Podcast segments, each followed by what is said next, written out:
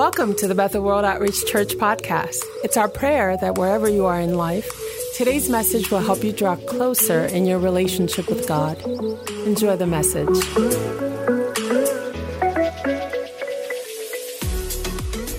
I am so grateful for this opportunity to be here, and thank you, Bishop, for giving me another opportunity to be here. And uh, I have such wonderful memories of our time at Oral Roberts University your bishop has always had a heart for people. I think uh, when I saw him, he, you know, he was a very good student. You know, he was very studious, and he was standing at a. In those days, it was called CRT terminals, where uh, Oral Roberts University, the entire library system was on uh, on computers. So you cannot go to a card catalog to find a book you know, you had to be at the terminal. So he's there for some research, trying to find his books. And I came, I haven't seen a terminal in my life at the time.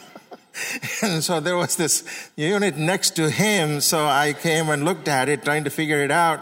I think looking at me, he knew this guy is as green as they come into this country. and he began to talk to me, and that's a very nice thing because sometimes when you are new, you know, people don't think that you're new or they look that you're weird or whatever.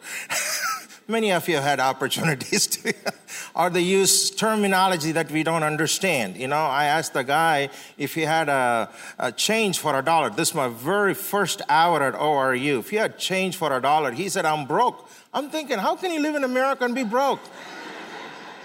It doesn't compute. Now, a lot of you are from other nations, so you can laugh with me on this. but, you know, Bishop always had a heart for people. And that's a very beautiful gift that God has given your leader and your shepherd here. And uh, yes, hallelujah. You're a very blessed people.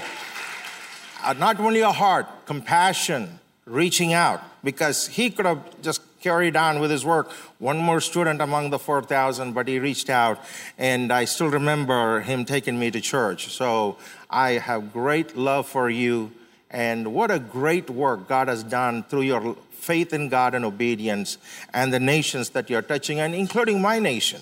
So praise the Lord. How many of you are excited? We serve Jesus. Hallelujah. He is a living God. Hallelujah. There is none like him. I want you to pray for my nation.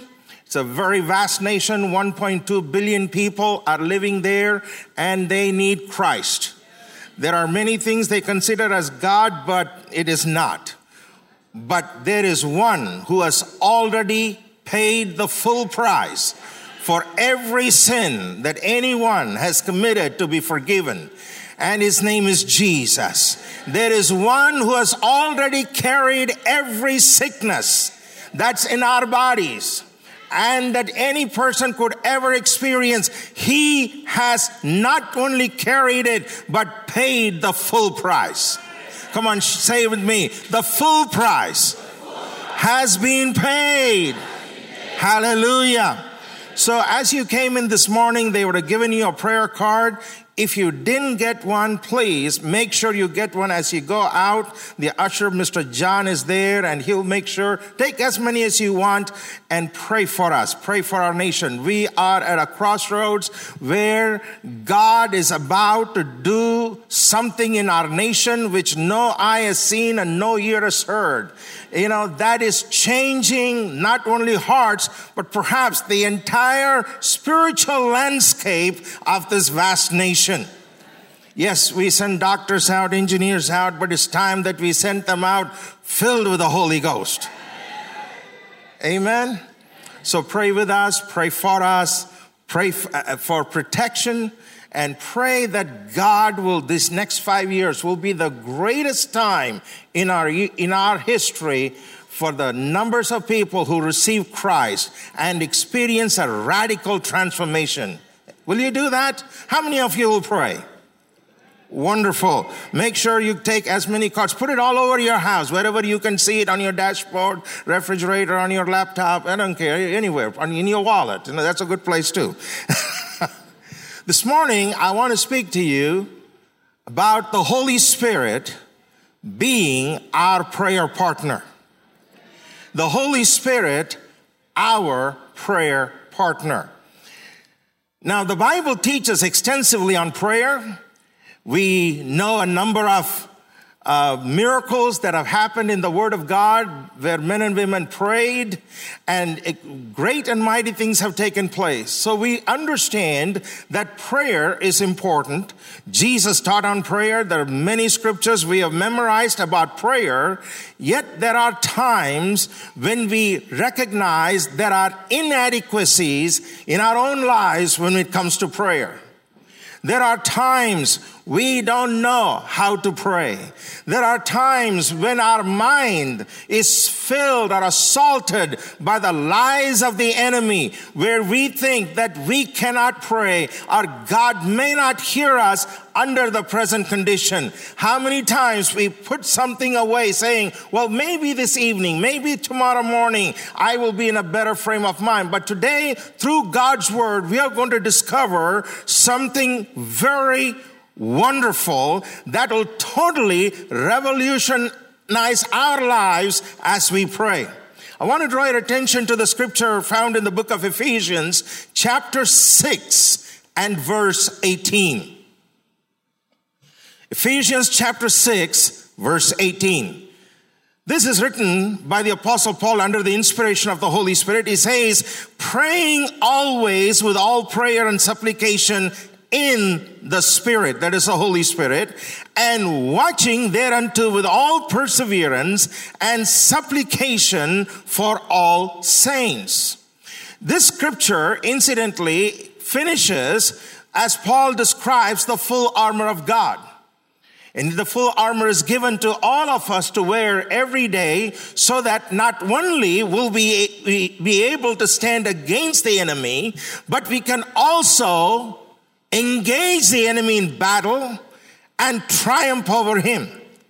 So there are different parts of the armor that Paul explains, but then he finishes with prayer. So prayer is like a lance, a long distance weapon that we can use. But the word he uses for prayer is commonly used throughout the New Testament, almost 127 times this particular word or derivatives of this word is used. And so if the Lord God is going to use a particular word 127 times, then we need to find out what that word actually means. The word for prayer is a compound word. There are two parts to this word. The first part of the word means two words close, up close, intimate. Every time this word is used in the New Testament, it always talks about closeness, close proximity, or something very close. The same word is used in a very familiar scripture, John chapter 1 verse 1, where the Bible describes or talks about the Heavenly Father and the Word.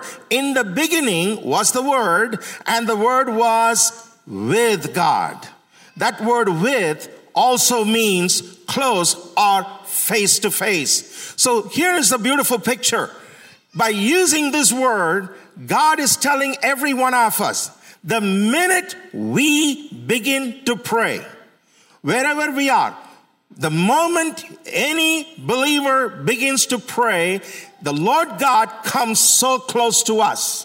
In the beginning was the Word. The Word was with God. The Word was face to face with God. Talks about how close they were. Now, how many times the enemy has lied to our minds to put a distance between us and the Lord. Yet see how beautifully God describes what prayer is. It's not based on who we are, what we are going through, what has happened before, but wherever we are, whatever is the time, whether it is just a minute prayer, five minutes, ten minutes, or an entire day you're praying, the moment we begin to pray, something powerful happens. The living God, the Almighty God, the unlimited God is not tied up with anything else. You, his son, you, you, his daughter, you are praying and he comes immediately close to you. He is so close to you. Isn't that wonderful? We don't have to strive to enter into his presence. All we have to do is begin to pray and call upon Jesus and begin to talk to him and he will come. He will never ignore us. He will not push us aside. He loves you. He loves me and he will come to us. The picture that comes to my mind is a mother with a newborn baby. Many of you here, mothers and fathers, when your child was born, how did you hold the baby? You held the baby very close. Sometimes the baby is happy, sometimes the baby is not happy. It didn't matter. You held the baby very close. Sometimes the baby smelled good, sometimes the baby did not smell good. Yet we held our children close. You held your face closed. You were talking to the baby. Perhaps the baby was distressed. Your soothing tone, your soothing words comforted the baby, settled the baby, and turned the mood around. You can feel the breath of the baby on your face, and the baby can feel your breath upon its face. What, is, what happened? Face to face, very close. So it is not based on what has happened in our lives. Right now is a good time. Any time is a great time. You ever long for the presence of God? You don't have to go 50 miles away to find the presence of God. Right in your car, right in your home. Even if there is total chaos in your house, the minute you begin to pray, Almighty God draws close to you. Hallelujah. What a great God we serve. When you have that close an audience with God, how much easier it becomes to pour our heart out to Him. How much easier it is to share the deepest desires of our heart, the struggles, the, the desperation, the despair, and we know He is listening to every word. In that one part of the word, every lie that the devil has ever spoken to you and me is utterly canceled.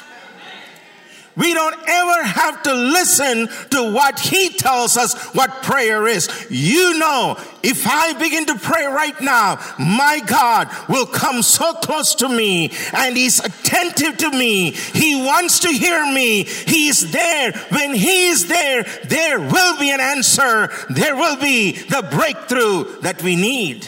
Hallelujah. Now, the second part of the word prayer has these meanings a wish, a desire, a vow, and prayer. A wish, a desire, a vow. In prayer, or the way this word was understood, someone needs a desperate answer or an answer that only God can provide. So the person says, I will exchange something that I possess of great value for this answered prayer. They make a vow, they make a pledge. Now, this concept, this idea is expressed in the Old Testament in the life of Hannah. How many of you remember Hannah? Hannah was married for many years, but she could not conceive and have a child. She just wanted to be a mother. She wanted to be a mom. And so she goes with her husband every year to the tabernacle to offer sacrifice and worship God. But then this one time, after the sacrifice was over, after the meal was over, when everybody is relaxing, she went back into the tabernacle. You read that in 1 Samuel chapter 1 and verse 11. And she says, Oh God, if you will remember me, and if you will listen, and if you will not forget your maidservant, see it's written right there. Then she says, but will give your maidservant a male child. Then I will give him to the Lord all the days of his life, and no razor shall come upon his head. So what's going on? she wants an answer. She's desperate. So she tells God, You remember me, help me have a son. He is the greatest possession that I have, and I will give him back to you.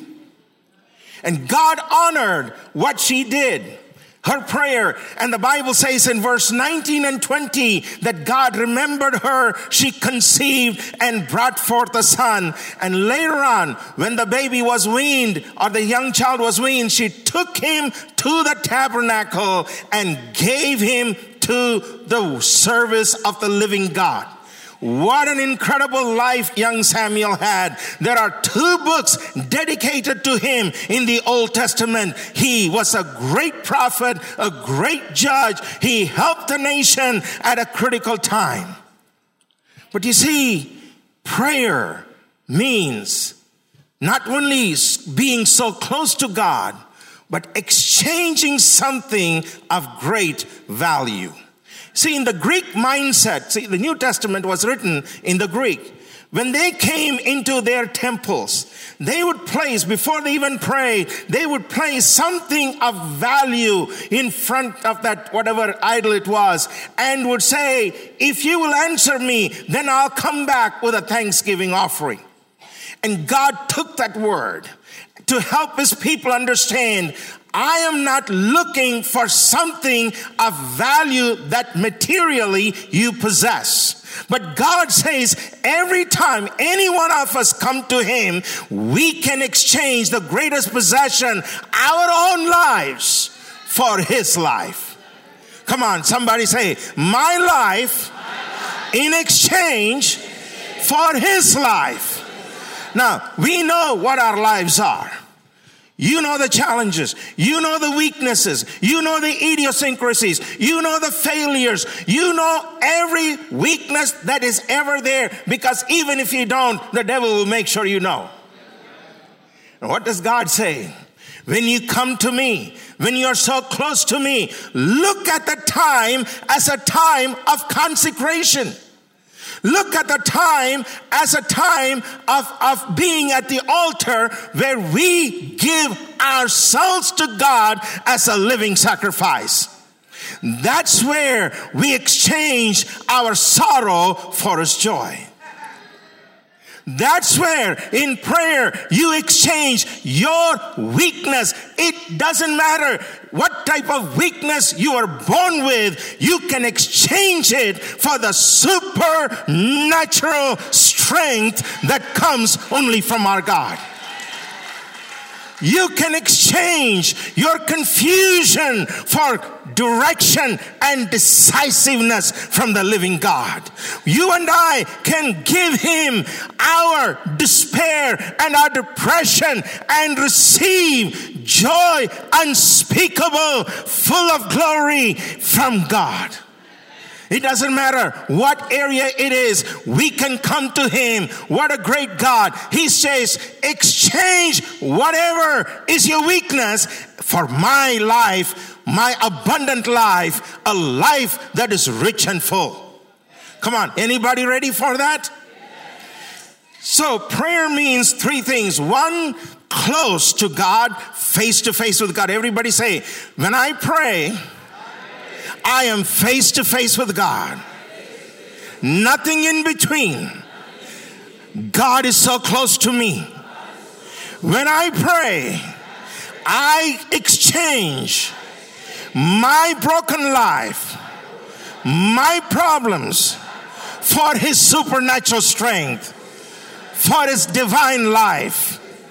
When I pray, there is thanksgiving. Hallelujah. You see, this makes prayer exciting.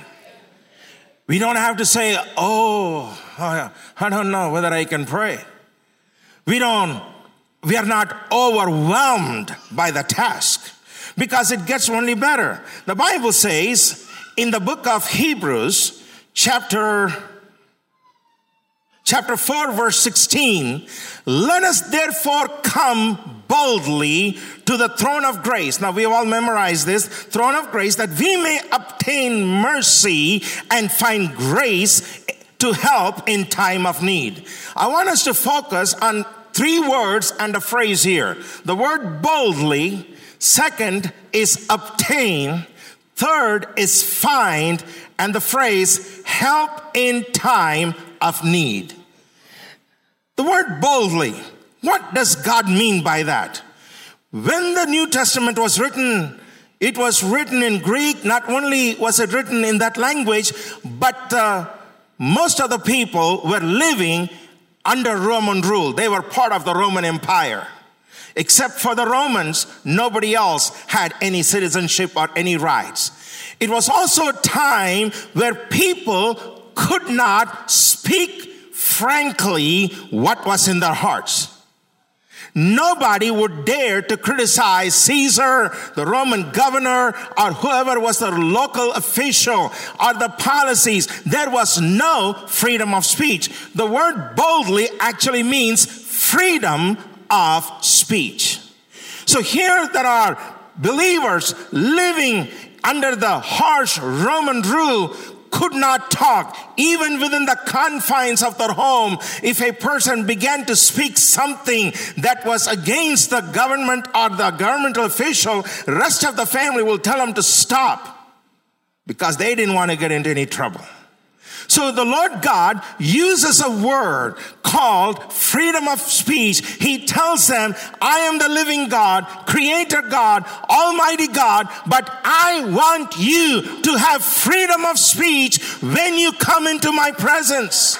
You don't need to pray a structured prayer. You don't need to say only these types of words are acceptable to God. God says, You come into my presence and you just be frank. You pour your heart out. You be out you know, just be outright. Don't, don't hold back. Don't have to find a particular way to say something. We don't have to think, if I would say like this, will God be offended? No, He's not. What He desires is that His sons and His daughters come quickly and swiftly into his presence with one thing in mind I need to open my heart to the living God. You can do that anywhere, in your car, in your home, at the place where you work, before you walk into a meeting. You're trying to help your child. It doesn't matter what area it is. You can be absolutely bold. You can tell God, I don't know how to raise a child. You can tell God, I don't know how to find the right person for my life. God is interested because He has the one person for you. We don't need to go through a 50 people. He has this one person. Just one person. I'll tell you my story. I was at Oral Roberts University, and my mom told me when I left India, don't date. That's the only command. well, I came to the United States and quickly became a chaplain for 80 students at grad housing, graduate housing. And I heard challenges with relationships that I didn't know existed. It was a unique world. I told myself, I don't think this is for me. How can anybody go through this, not once, but many times, and still study? You know, how can you write a 12 page paper with all the stuff inside you? So I decided this is not for me. And you know, at the right time, I graduated. You know, I had a, some people tell me, hey, if you cannot find a wife where there are 4,000 people, where are you going to find a wife? I don't have to find the wife. God already has created that person. We don't have to go looking. He knows where you are. He knows your address. He knows the apartment number. So I graduate, no wife. I go work for a great man of God. It was the right person to work because he had a gift to extract work. He kept me busy.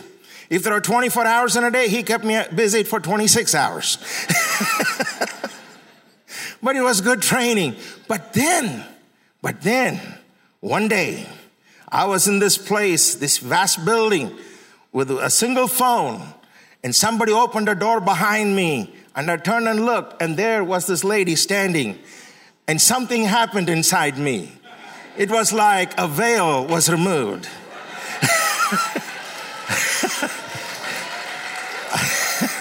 I experienced something in my heart I didn't know existed. Except, you know, um, when I asked her if she would like to go out and eat, she was busy. And she was busy the next 25 times. but each time I asked because God was showing me something about her and I responded. And so finally, the Lord said, You are getting in the way. So I said, Lord, I'm sorry for getting in the way. I stayed away. And God worked the miracle out. We never dated, but we got married in, you know, April the 21st, 1991. 28 great years we've been married. Never dated. We dated after we got married. and of course, the Lord blessed us only with seven children.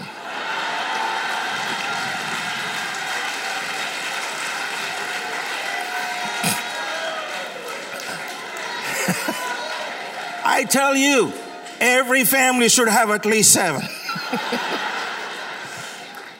you know why we don't have children? Because we have so much unbelief. because we are hung up on insurance. We're looking at today's paycheck and say, I can't afford. You know, when my first child was born, uh, the ministry I was with had insurance.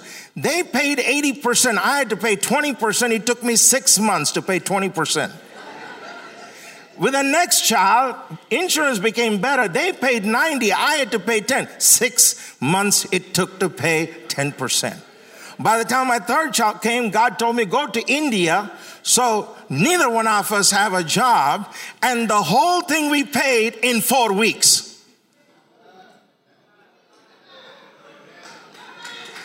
Yes, I am sharing this as a testimony to the living God. I tell you, the God we serve is the provider.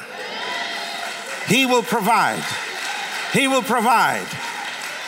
And with the last three children, we said, Why are we going to all these hospitals? Let's just have a home birth. That's how it happened in the Garden of Eden. Which doctor was there? there was no problem. so the last three were born perfectly well. God did amazing miracles. We saved a ton of money. but anyway, freedom of speech. We can go to God and pour our hearts out. Second word is obtain. Now, contained in this word is this very important truth that God wants us to lock in. He says, take a hold, grasp until that which you took a hold becomes your own. So what is that we are to hold? You see, in that word is another meaning. Something comes forcibly from above. Something is coming down forcibly from above. When it comes down and when it lands, whatever was there is just crushed, moved out of the way, this thing that came down is now dominating the whole scene. So for a believer, what comes down? The Word of God. God's Word comes from Him. Every promise was from Him, came from Him, because only He can think of such a promise, only He has the power to fulfill such a promise. So God says, when you read my promise, don't read it and wonder, will this ever happen? I, God says, I spoke it. There is no one like me in all of universe. And so when I speak, it shall be done. And so the Lord says, grasp my promise. Grasp the declarations of faith. Don't let go until it becomes yours 100%. That's the key. Because God is faithful to His Word. He is faithful to His Word. I want to share a quick testimony. When our sixth child was born, we are in India. We did one ultrasound just to make sure all the fingers are there and all the toes are there. so that we can pray in advance. And we brought this midwife to come and help us from the States. And she arrives in India late in the night. All flights come so late, like 11 o'clock, something like that. So she comes, we bring her to her home, and she takes her little device to check for the heartbeat. She checks for the heartbeat, and the heartbeat is up here because the baby is not engaged, the baby is not turned. So this lady is looking at me with great alarm. She says, Do you have any emergency plans? I said, No and she's kind of confused. She thinks he does not grasp the uh, significance of what's going on. He's, she's told me, you see, the head is up, the feet is down. If the baby comes and the tube is pushed out, it'll freeze, and the baby will lose oxygen and becomes immobile. And the baby can die, or your wife can die, or both can die. So, what do you want to do? I said, We're going to pray. So she went to her bedroom, we went upstairs, and we prayed from 12 midnight to 6 in the morning. 610, my wife told me the baby's coming. Usually, when she says that, because of nine months of prayer, God removes pain. And so we, at 610, she says, baby's coming. I went and got this lady, and she tells me, oh, three, four more hours of labor. I said, no, ma'am. When she says baby's coming, it's coming. and within three minutes, the baby was born, you know, head first. Head first. Hallelujah. How can we human beings, frail as we are, believe God because there is something inside the word. Jesus said, My words are filled with life and my spirit. So when you take the word of God and refuse to give away the word of God, the very life of God and the spirit of God enters you and the word takes a new dimension inside your heart and mind. You're not thinking the way anybody normal will think. Now you're thinking the way God wants you to think. He touches your eyes. You begin to see the circumstance the way God sees it. So the miracle can take place. That baby, when we prayed, we prayed, Lord, reach your invisible hand inside my wife and take a hold of that head and turn it around. And that's exactly what God did. Nine and a half pounds. No complications. Because we serve a good God who says, I give you the freedom of speech to come and talk to me, pour your heart out. So in your heart, you need to decide what is that that the enemy is using to oppress you, to bind you, to rob you of your joy? What are the lies that have become so poured out in concrete that tells you this is all there is to it? The question is, are you listening to the word and letting God lift you out of that miserable position and say, Speak with your mouth. Take a hold of my promise. Don't let go until it is fulfilled in your life. Now, the third word there is find. The word find means somebody who's doing a lot of research. Somebody who's doing scientific experiments to come to f- discover something. You know, everybody has a cell phone. It didn't happen by accident. Years ago, there were mathematicians who were working on certain concepts and formulas. People who are, who are involved in physics were studying physics and understanding more as God revealed to them. Those who pursued chemistry were working with various salts and acids to find the right thing. And then they all came together. And today we have a little phone in our hand that can do everything, show where the church is. So you can miss all the wrong turns. You know, how does it happen? It didn't happen by accident, right? God is telling us, search my word. Just like a scientist who doesn't give up. See these beautiful lights here? A man called Edison had that vision to discover light. He knew there was one material that'll burn but he didn't know what it was. Few thousand experiments he failed, but finally found he never gave up. We are all blessed because of that one man. Don't give up. Not only will your life be touched, but your children's lives will be touched. They will teach your grandchildren. They will teach your great grandchildren. I'm telling you, there is something excellent, wonderful, divine that you can pass to the future generations. And it comes because you took time to understand the Word of God and let the Spirit of God bring life inside you through His Word. The last phrase is that help in time of need. It talks about that precise moment, that precise moment when one soldier hears that his fellow soldier is in the battlefield hurt or is pinned down by enemy fire. The minute he heard it, he rushed into the battlefield to go and get his friend out of harm's way. Whatever it took, he's going to do to bring him back to safety. That's called in time of need. So you see what God is saying. I want you to come to me, be frank, Open your heart. Don't hold back. Share exactly what you're thinking and then take a hold of my promise that I've given regarding that area. Don't let go. Hold tight until it becomes your own. But the way you find the promise is just like a researcher who's doing experiments. You delve into it. You look through the word of God. You open it. You read it and say, Holy Spirit, help me understand this. I'm not letting you go until I understand this promise, this word. And God says, when we pray, He is the great warrior. The minute He hears your prayer, like that soldier who heard somebody's in trouble, He comes the great warrior into your battlefield. And he's not going to stop until he finds you, whether you are standing or wounded or under captivity. He will get you out. Hallelujah. Come on, somebody say, in time of need, when I call upon my Jesus, he will enter the battlefield. He will rescue me, bring me back to victory, safety. Hallelujah.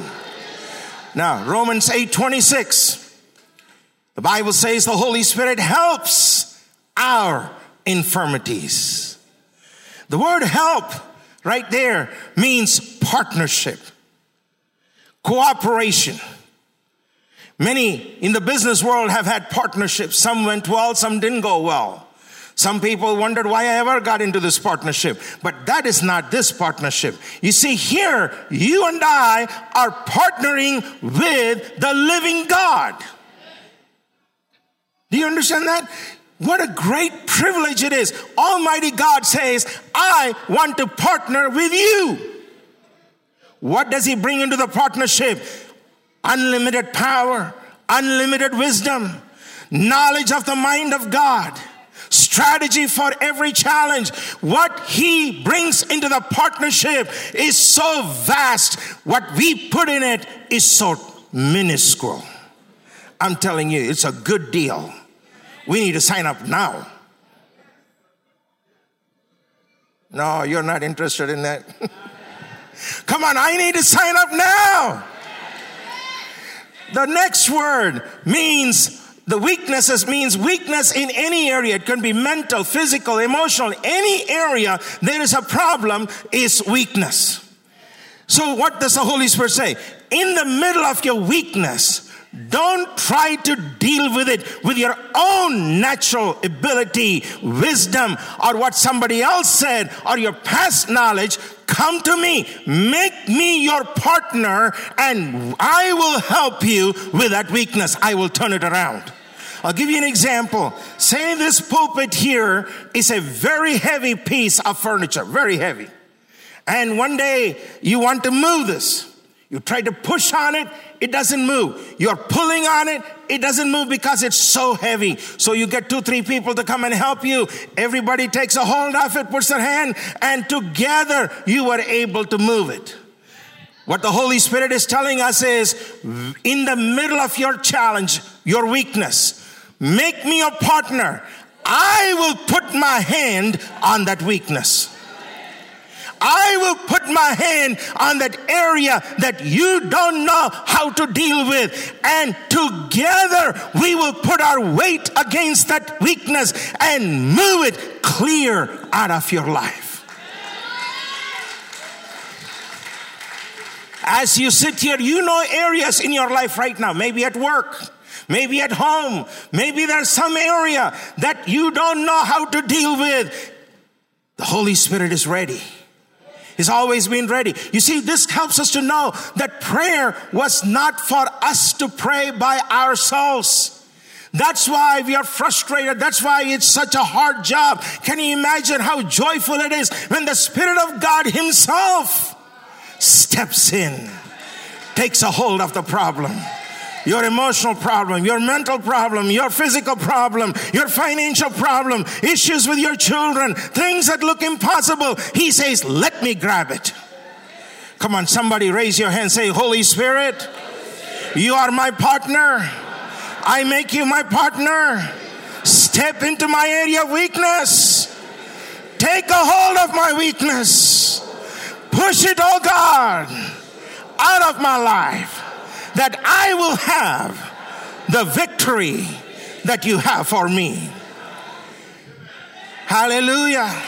Somebody say, Thank you, Jesus. Fourth line, there's a word intercession. The word intercession means falling in with or falling next to. A different way of seeing it is rescue operation. Have you ever seen footage where maybe somebody was sailing in the Atlantic and the boat capsized because of a freak weather change or a storm? The people are struggling for their life. Coast Guard hears about it. They send a helicopter and these trained men, without hesitation, jump into the water next to the people who are struggling. Why did they jump in? To get that person out of that dangerous place into a place of safety. And the Holy Spirit is telling us when you make me your partner, I will jump in next to you where you are bound by some quandary, some problem. It could be many times it's our own making where we are.